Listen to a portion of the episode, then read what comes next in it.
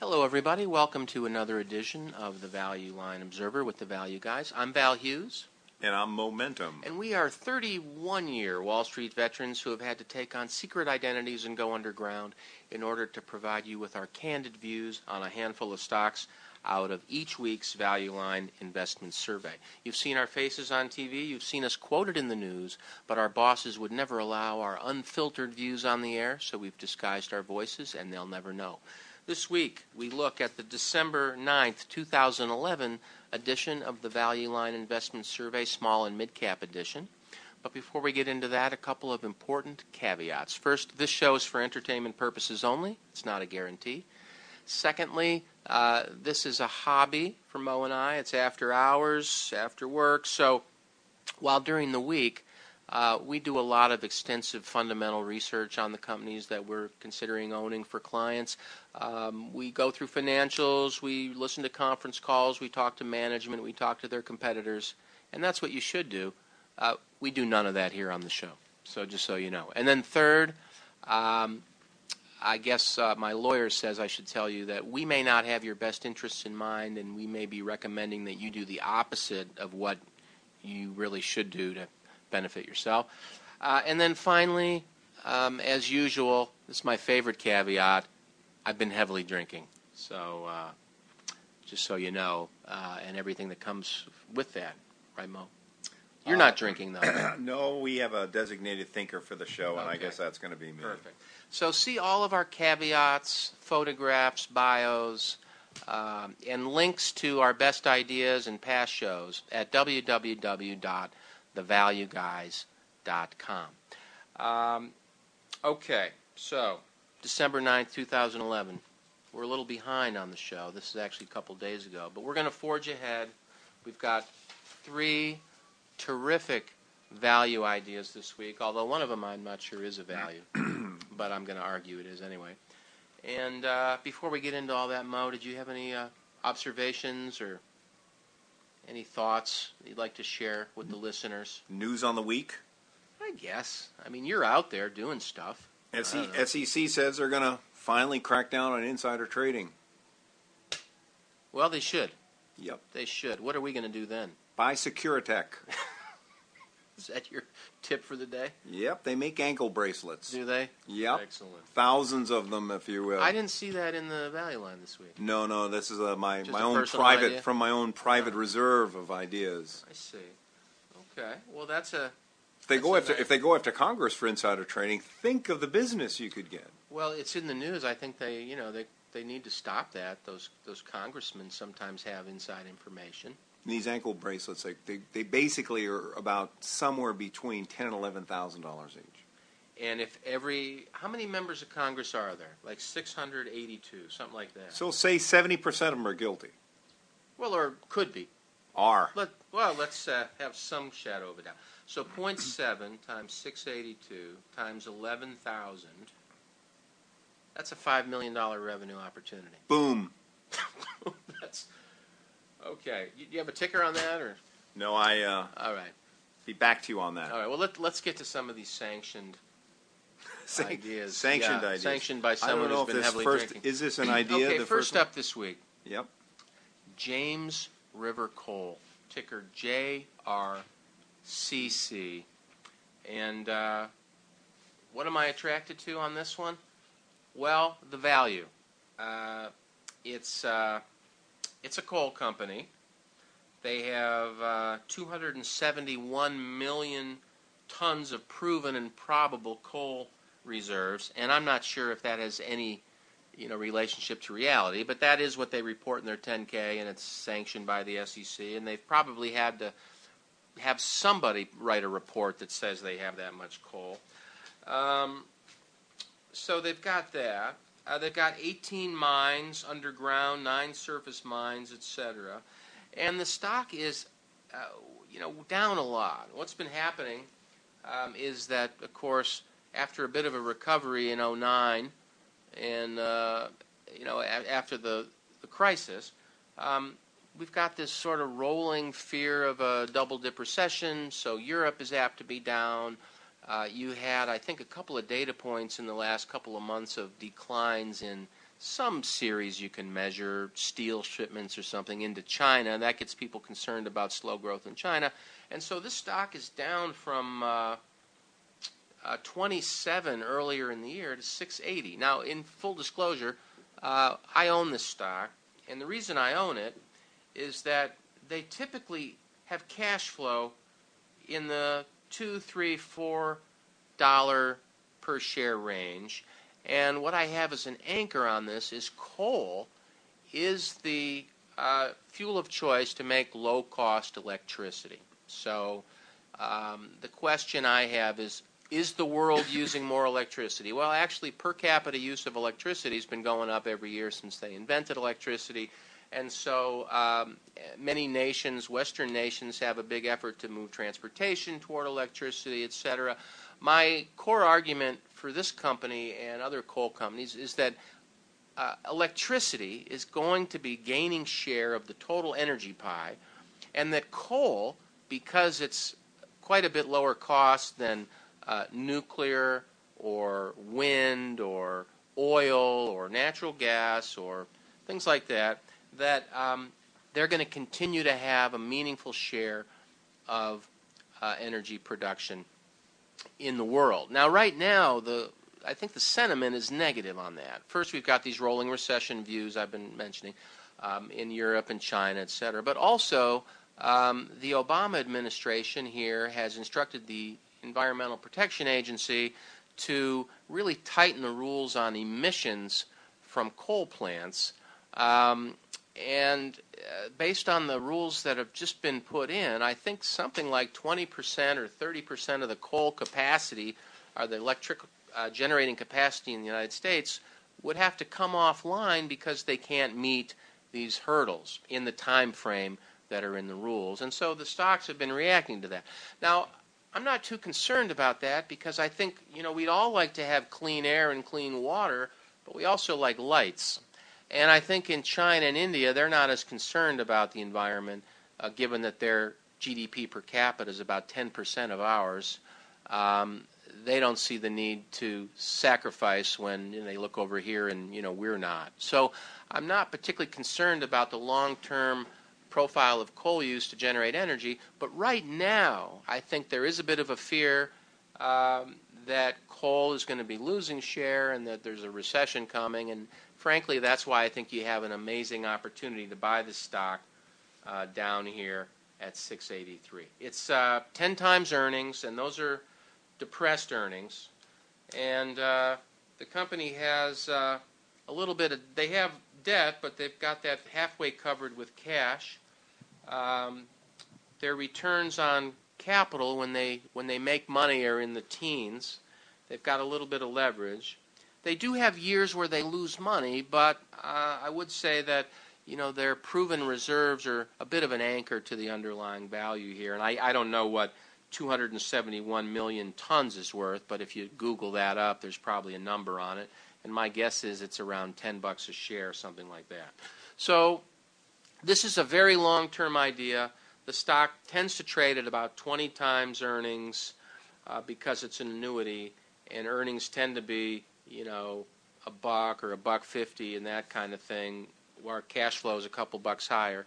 So I'd say just own this, wait for time to go by, wait for electricity demand to rise, and I'm holding this for a move to around $20 a share over the next 3 years. I think it's just a put away. James River Coal, JRCC. You know, why do you think they don't pay a dividend? They got $5.40 in cash per share. I don't think this was that capital-intensive of a business. You got to get the coal out of the ground, but it would be nice if they paid any kind of a dividend. And this stock's been trading at $20 a share for 2.5 years. Now, I wouldn't mind holding it over that period if they were using some of that cash to pay a dividend. But nonetheless, where the stock is right now, okay, we've lived through a recession in the U.S. Stock was $20 a share. We lived through the financial crisis. We lived through all sorts of trauma, and the stock hung at $20 a share. So Europe is going to weaken, and the stock's off 65%. Is it that bad in Europe? Are they that exposed, or is it an overreaction? If it's an overreaction, yeah, to me, this looks like it. This is the worst trauma this thing has gone through since the financial crisis in 2009. Well, I did take a look at some coal pricing charts, which unfortunately I'm not able to pull up again now. I forget what button I pushed.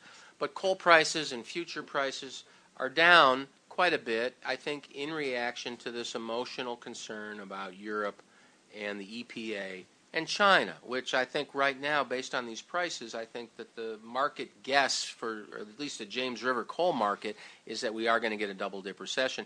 I don't believe that personally, but even if we do, are we going to need some electricity during that time? I'd say yes. So the stock's going to move around. That's why I'm trying to buy it here when it's low. And if it gets back into that 20 range that you're talking about, harvest. I would be harvesting it. And why they don't pay a dividend, Mo? I just think it's because the earnings are so volatile. They do get into these loss periods that they just want to make sure they have enough cash around to not run into trouble. They also, I would say, they did do an acquisition. It doesn't say that here, but I know it from owning it. They did an acquisition earlier in 2011 or maybe last year where they picked up a European distribution arm, and for the first time in the history of James River, again, one of the reasons we own it, coal is becoming more of an international commodity.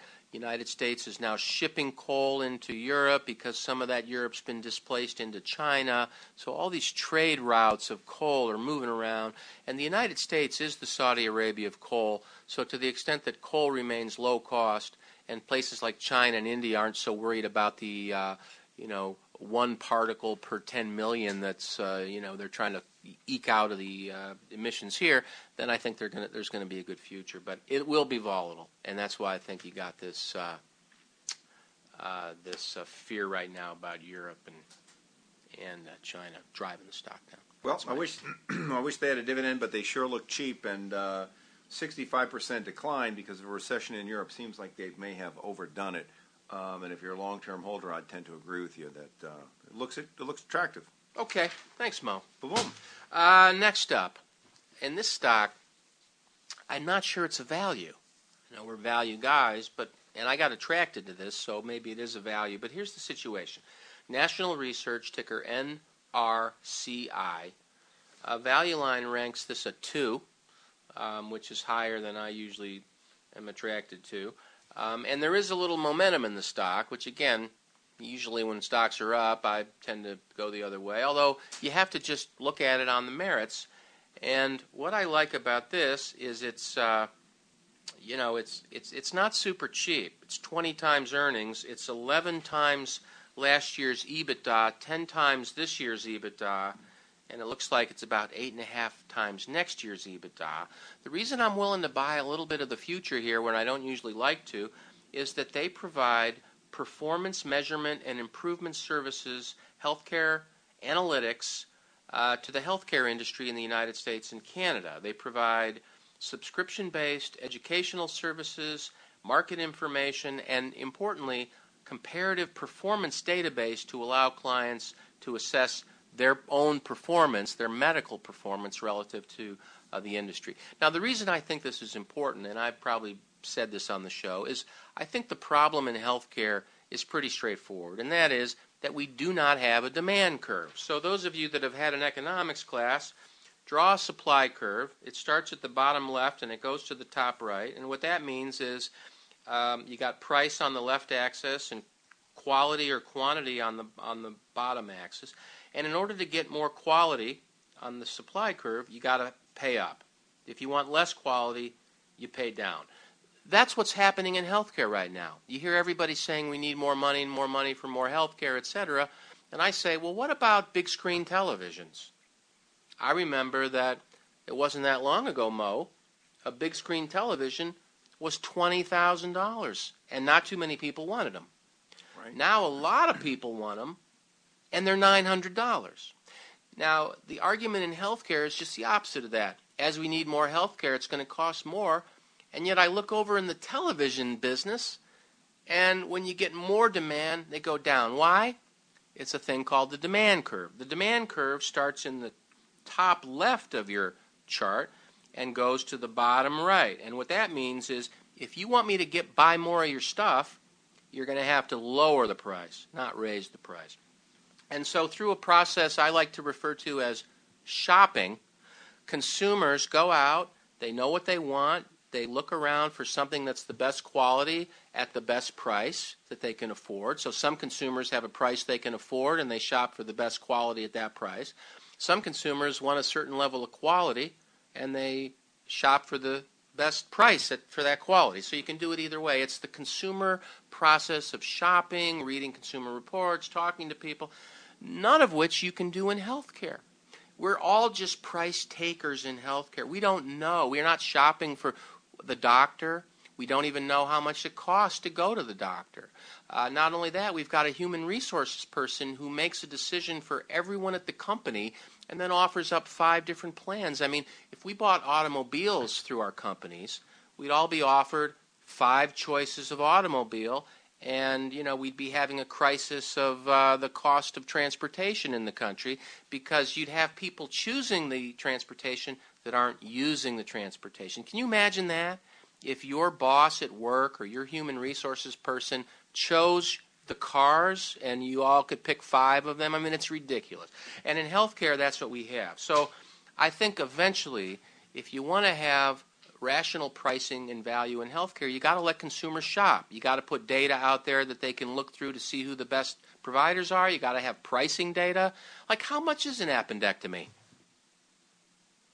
Crickets, yeah. More than a big screen TV. I don't know. The question though is that while that big screen TV can be off-sourced and it can be produced in China and it can scalable, that liver that I've been waiting for, yeah, you're going to need one too if you don't put that drink down. But the liver I'm waiting for, really, it's hard to outsource it, and they can only grow them so fast. Well, organ transplants are another matter, although I would note that they are going to allow pricing to come into the liver area. Market? Yeah, they're going to allow some pricing, which will provide some supply. But I'm just talking general health care. You don't have – humans can't shop for health care. I mean, how much is your doctor's visit? You don't know. How much is a year of health care? All you know is your insurance price, and you don't know the cost of the health care behind that. So the reason I'm attracted to this company is it looks like they're trying to address this issue. They're providing information which I think over time allows people to shop, and that would allow people to choose doctors that have the best quality or the best pricing, and that's a new wrinkle in how people choose doctors. Right now, how do you choose a doctor? You ask someone who probably knows nothing about medical care or pricing of medical care, you know, to help you choose a doctor is ridiculous. So National Research is doing some stuff to help with that. And the reason I'm willing to pay up is I think this thing is in the ascension. Their sales, they're still low. They're $63 million. They grow every year. They've been growing rain or shine through the recession. Their margins are rock solid, around 30%. They've got net profit margins in the mid-teens. They have a little bit of debt. It's $15 million of debt, and total share equity is $50 million, so they're well covered there. The stock is a 50% premium to the market, but the way I would look at something like this is on 2011 numbers, it's 10 times EBITDA. So I'm going to take the reverse of that, 1 over 10, and I'm going to say I have a 10% cash-on-cash return by owning this company right now. That means if we got all our money together and bought this thing, we would earn 10% on our cash. And then to get to my 20% hurdle that I'd really like, I need growth. So total return is going to be some type of cash return plus growth. And here the growth rate has been a bit higher than that, although right now Value Line's forecasting 7% growth in cash flow, 10% growth in sales. It has been higher than that. Who knows why Value Line's, you know, taken the growth rate down in the ensuing years? I don't know the answer to that. But based on their returns, there's a reasonable case to be made that they'll grow faster than that. My total return will be in that 20% range, and to boot, I get a 3% yield. So I like all that. A little more than I'd like to pay, but I think you're in a solid area of growth in terms of feeding information that can help people make better decisions into the healthcare market. National Research, ticker NRCI. Mo, there you go. You know, one of the things they also do, Val, which you didn't mention, is that they provide information to hospitals. Yes. So their big product, or one of the big products, is something called the ticker, and they survey 270,000 consumers every single year, asking them what their consumer preferences are. So if they were asking you what your health care preferences are, how do you judge a hospital? How do you judge a doctor? What do you want in your health care services? They provide that to hospitals, so hospitals can better market to you. So you look at that and say, well, longer term, how long is that going to be a viable business? Forever. For as long as people are going to be going to hospitals, and as long as hospitals are going to want to be competitive. Now, this is a stock that was $20 at the beginning of the year. It's taken off to $38. And we talked in one of the earlier shows about correlation, that the markets are heavily correlated. Well, Europe's going into a recession. We've seen the market back off. This stock's backed off 16% since its high. And really, are they tied to a recession in Europe? No. It doesn't seem so. Right. So there's a classic example of correlation resulting in baby being thrown out with the bathwater. And maybe this has been, again, a bit of an exaggeration. With James River, yeah, they do export coal. Yeah. Maybe it's going to impact them. Yeah, you're seeing the coal prices come down. But this, as far as I can see, has no international exposure. The stock's backed off because the market's backed off. So here's an opportunity to get out. Well, and earnings continue to grow. You see the little quarterly. Right. There's no fundamental reason. So, yeah, I think it's a case of the baby's out with the bathwater. And so I like that. Okay. Well, good. So National Research, we both like that. How about that? All right, finally, this week. And we did some very special research on this last name. This is Sunoco Logistics, ticker SXL. Sam X-Ray, what would L be? Larry. Sam X-Ray Larry. And it's an LP, and we've talked a lot about LPs the last few weeks for you folks that need yield. You know, this is one of the bastions of yield. You're not getting it at the bank or in the bond market anymore. And so looking at higher yielding common equities, I think, is really one of the last places to look for yield. And the nice thing about these energy LPs is that, you know, they've got some big asset that's just bleeding off. And in this case, they have a pipeline, and they move natural gas through it, and crude oil, I guess, really more than natural gas, it says here. And so they've got about 2,500 miles of refined products pipelines, which are little monopolies, and they're going to get their toll. And you can see their margins here are just solid as hell. They're low, but they're solid. And so for 2010, for example, $7.8 billion in sales, 4.7% operating margin.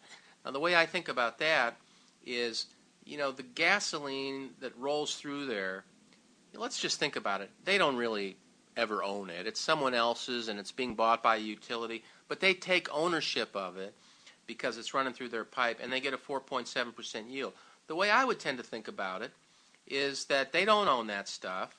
They get $390 million for putting that stuff through, and their operating margin on that is 90%. The reason they don't report that is because then their operating margin would look too high. So instead, they take all of their cut as a percentage of the value of the fuel rolling through there, when really that's nothing to do with them, other than they're transporting it. But they don't own it. They don't own the land. They don't drill it. They don't, you know, put it in the homes. The utilities do that, and they're just conveying this stuff from one place to another. And then they have a terminals facility, which I'm sure is very helpful to all the trucks and things that have to roll up and get oil and gas and things like that. But what I like about this thing is they've got consistently high returns on capital in the teens, and they've reached some scale in the last 4 years. A couple years before that, they were in the high single digits. Now they're in the teens. And their returns on equity are in the 20s, and they've moved into the 30s. And again, during this period of this recession, again, to my point a minute ago, well, wait a minute. They did have They did have kind of a down year right here. It almost looks like they must have sold something. Yeah, nobody has a down year that yeah, they probably carved off because they didn't lose money. So in 2009, half their revenues went away, and it looks like they probably sold something. Let's see. See any money rolling in. I see their equity rolling up by a couple $100 million, so they probably sold something and it rolled through just the equity account here on the value line, so you'd have to check that out. But right now, you are earning a 4.7% yield. It's trading right at a market multiple at 15. They've got a fair amount of debt. That's a little bit of hair on it, and it's about 5 times EBITDA, but which is higher than I normally would like to be involved in. But it's the stability of the toll gate that gives you confidence in that, and it's the stability and the need for these fuels that are apt to not be obsolesced. And of course, the pipelines are not. It's hard to build a pipeline anywhere nowadays, as you probably know by reading the newspaper. No one wants a pipeline, so if you have a pipeline, it's pretty valuable. And I want to just say hello to my friend Mr. G for helping us out with some questions on this with regard to the accounting, because we thought it might be a little difficult, and I'll let Mo get into that. But in any case, Sunoco Logistics, ticker SXL. Yield and consistency of the sustainability of that yield. That's just a heads up, they just did a 3-for-1 stock split. So if you pull it up on your screen and it's a $34 stock and Value Line's got it priced at $105, that's why I get a kick out of that, because I always laugh when I see a stock pop on the notion that they're going to split the stock and therefore it becomes instantly cheaper. Right. You got to love that. But I'll tell you, if you're looking at this stock, go to Yahoo Finance, go pull up a 5-year chart on this, and it's amazing. This stock was $12 in October of 2008, and it was $27 in August, and it is a straight line upward. You'll sleep well at night when you look at this chart. So their stable recurring revenues is reflected in a stable stock price that just keeps chunking upwards. Now, what we learned from our MLP guy that we talked to earlier is when you buy a stock like this, you take the dividend and you subtract it from your purchase price, and that becomes your new basis of the stock. And so when you do ultimately sell it, you're going to have a capital gain. So there's some tax deferment on that dividend because it's considered a return of capital. You can't put a lot of these in your IRA, and they can be a pain in the neck because apparently the Ks that you get are sometimes mailed to you as late as the summertime. Yeah, you probably have to file an extension on your personal return if you own many of these. But for 4.7% yield for that kind of a recurring revenue, you're buying a monopoly business with a near 5% yield on it. But boy, I tell you what, go take a look at this long-term chart. It's beautiful. I'm going to have a wallet-sized pictures made so I can just carry this around with me and look at it on the train. I like having a chart of the consistent margin. That's my favorite chart. Well, that's why I'm Mo and you're Val. That's right. Exactly. Our names kind of match our interests. There you go. Thank you, Mom. There you go. So nice. So, anything else or what? No, I think I'm. What's your top name? Oh, top name. So let's see here. Well, I think it should be one of the ones we did. So I'm not going to do that one. Don't look at my page. I forget. We did Sunoco. Yeah. And we did National Research, and then we did James River. Right. Okay. I'm going to have to go with James River. I own it. Woo. It looks like a sick puppy, but I'll tell you, coal mining. That's where it's at. Gas is where you got to be. Gasoline pipelines. You get the yield. You get the stability. Yeah, but you get no capital appreciation. That is true. Well, we'll see. I'm keeping a list of all these. So is everyone else. The world is watching. We've got some people actually doing that. Yeah. So if you are keeping track of this, send me a note, val@thevalueguys.com, or post it to, we have a Facebook page, or I have one now. I guess Mo should get one, but at Val Hughes has a Facebook page. And from there, I guess I'm on Twitter now, and I tweet when I do a show. There's no big deal. It just gives you a little advance on when the show's coming. But I guess that's all we have for this week. You had Sunoco as a favorite. I've got James River. So, you know, Phil likes to know the favorite. And may the best stock win. And when are we going to check that? Is it a year from now or 6 months from now? A year from now. Okay, 1 year from now. Exactly. All right. Well, thanks for listening in, everybody. You've managed to blow another 30 minutes listening to The Value Guys. See all of our caveats, menus to our shows, pictures our moms took at www.thevalueguys.com. So long, everybody. Good night.